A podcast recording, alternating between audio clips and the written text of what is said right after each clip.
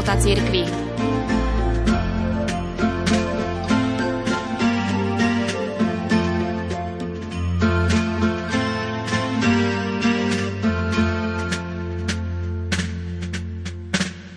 Dňa 1. júla 2021 oslávila Čína z té výročie založenia komunistickej strany, ktorá od roku 1949, keď Mao Tse-tung vyhlásil Čínsku ľudovú republiku, vládne miliardovému národu podľa svojich pravidiel – Odpor, politický a náboženský, je prenasledovaný a násilne potláčaný.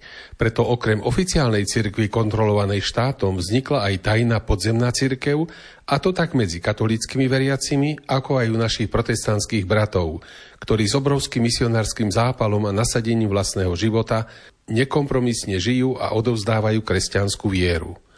Podľa najnovších údajov organizácie Pomoc trpiacej cirkvi sa odhaduje, že počet kresťanov pracujúcich v utajení je dvakrát vyšší ako počet kresťanov štátom registrovaných cirkvách a to sa týka katolíckej cirkvi rovnako ako protestantov. Slovo dávam jednému z odvážnych tajných misionárov tejto krajiny. Liu Zhen Ying, známy ako brat Yun, sa narodil v roku 1958 v rolnickej dedine vo východočínskej provincii Henan ako štvrté z piatich detí. Pochádza z chudobných pomerov – do jeho dediny priniesli kresťanskú vieru norskí misionári a keď sa v Číne dostala k moci komunistická vláda a jeho rodinu postihlo prenasledovanie kresťanov. V tejto oblasti pôsobili protestantskí kresťania v utajených tzv. domácich cirkvách. Tu Liu Zhenying spoznal vieru a naučil sa modliť. Ako 16-ročný mal silný vnútorný zážitok, ktorý v ňom prebudil želanie stať sa misionárom. Jeho srdce horelo túžbou priniesť posolstvo Evanielia všetkým buddhistom, hinduistom a moslimom v Číne aj v ďalekom Jeruzaleme. Preto sa zapojil do hnutia späť do Jeruzalema a postavil sa proti náboženskej politike štátu. Ako ilegálneho kazateľa a kontrarevolucionára ho preto čínske úrady prenasledovali, niekoľkokrát ho zatkli a súrovo s ním zaobchádzali – v roku 1997 sa mu podobným zázrakom ako svetému Petrovi podarilo utiec z prísne stráženého väzenia. Od roku 2001 žije so svojou manželkou a ich dvoma deťmi v azile v Nemecku, odkiaľ pôsobí po celom svete ako misionár a kazateľ, aby získal ľudí pre Krista. Vo svojej knihe Kristus nás predsa oslobodil píše z vlastnej skúsenosti o nevyhnutnosti odpustenia, aby sme tvárou tvár nespravodlivosti neprepadli zatrpknutiu. Píše, milí čitatelia, zaobchádzal už s vami niekto nespravodlivo? Viete, aké to je, keď vám bezdôvodne hlboko ublížia? Ak netrávite celý život sami a osameli v jaskyni, určite môžete na tieto otázky odpovedať áno. Na svojich cestách po svete a pri stretnutiach s mnohými kresťanmi si stále znova všímam, že viacerí z nich majú problém odpustiť svojim blížnym, keď im ublížili. Neodpustenie sa však rýchlo mení na zatrpknutosť a ak tá nekontrolovane rastie, môže deformovať celú osobnosť človeka. Keď nám niekto ublíži, je prirodzené, že sa od tohto človeka najprv stiahneme, potom sa však musíme rozhodnúť, či chceme do svojho srdca vpustiť zatrpknutosť. Zatrpknutosť vzniká vždy vtedy, keď nie sme ochotní odpustiť svojmu blížnemu. Zatrpknutosť je pridržanie sa krivdy, ktorá nám bola spôsobená. Keď sa kresťan nechá nahlodávať horkosťou, ničí nielen seba, ale aj druhých. Zasiahnutý je totiž celý okruh jeho priateľov, pretože ostatní sú nútení postaviť sa na jednu alebo druhú stranu. Zatrpknutosť je jedovatý koreň, ktorý sa môže rozšíriť v záhrade vášho srdca, ak ho včas nevykoreníte. Človek zatrpne a pritom sa vzdialuje od Božej milosti.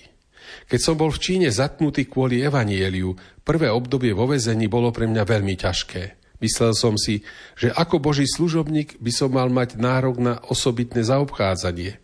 Toho sa mi aj dostalo, ale bolo úplne iné, ako som dúfal.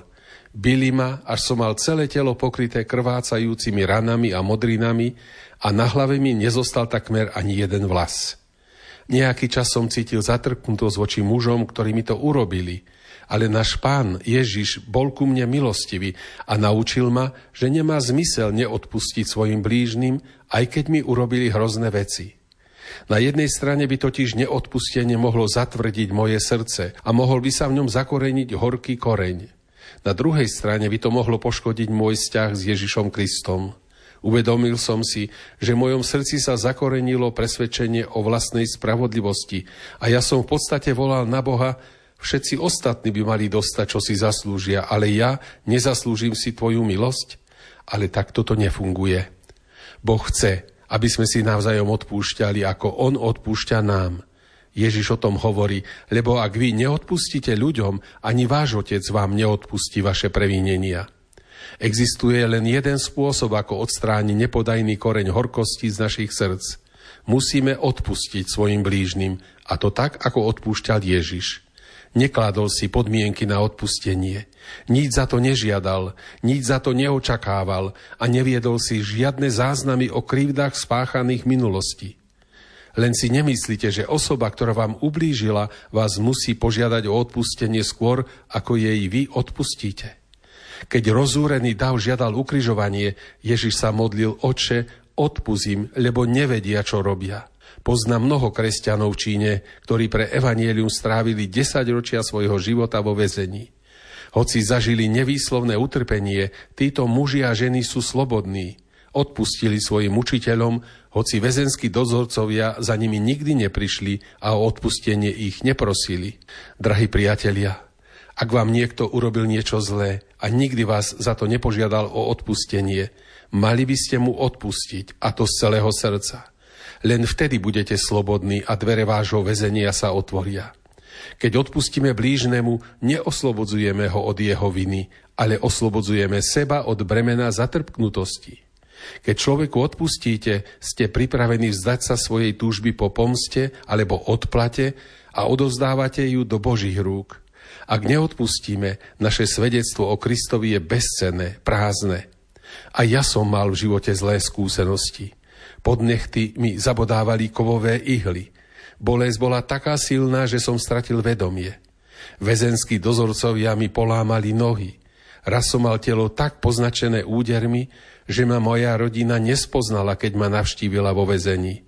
Ale s Božou milosťou som všetkým odpustil. Zamysleli ste sa niekedy nad tým, čím si prešiel Jozef Egyptský? Mal by všetky dôvody byť zatrpnutý. Keď mal 17 rokov, jeho bratia ho zo žiarlivosti predali ako otroka do cudzej krajiny. V Egypte ho falošne obvinili z pokusu o znásilnenie. Roky sedel nevinne vo vezení. Príčinou toho všetkého bolo videnie v sne, ktoré mu dal Boh. Jozef určite musel bojovať so zatrpknutosťou. Mal by nespočetné množstvo spôsobov, ako ospravedlniť svoju zatrpknutosť, ale on si vybral inú cestu. Odpustil, o čom svedčí aj to, že bol medzi spoluväzňami veľmi obľúbený. Zatrpnutí ľudia nikdy nie sú obľúbení. Boh nakoniec obrátil všetko v Jozefovom živote na dobre.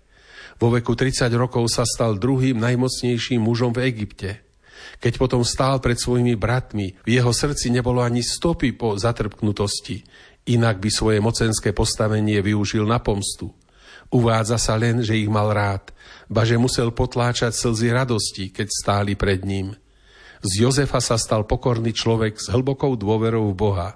Len sa už nebojte, ja sa budem starať o vás aj o vaše deti. Tak ich tešil a milo sa im prihováral. Odpustenie je veľký dar, ktorý nám dal Boh, aby sme mohli prežiť vo svete ovládanom zlobou, kde nám ľudia ubližujú, zrádzajú nás a robia nám zlé veci. Keď dovolíme, aby odpustenie formovalo náš život, staneme sa skutočne slobodnými.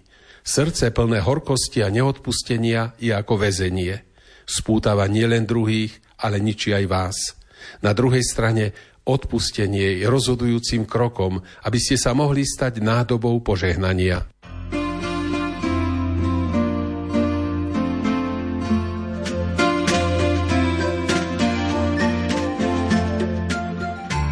Sonda do života cirkvi.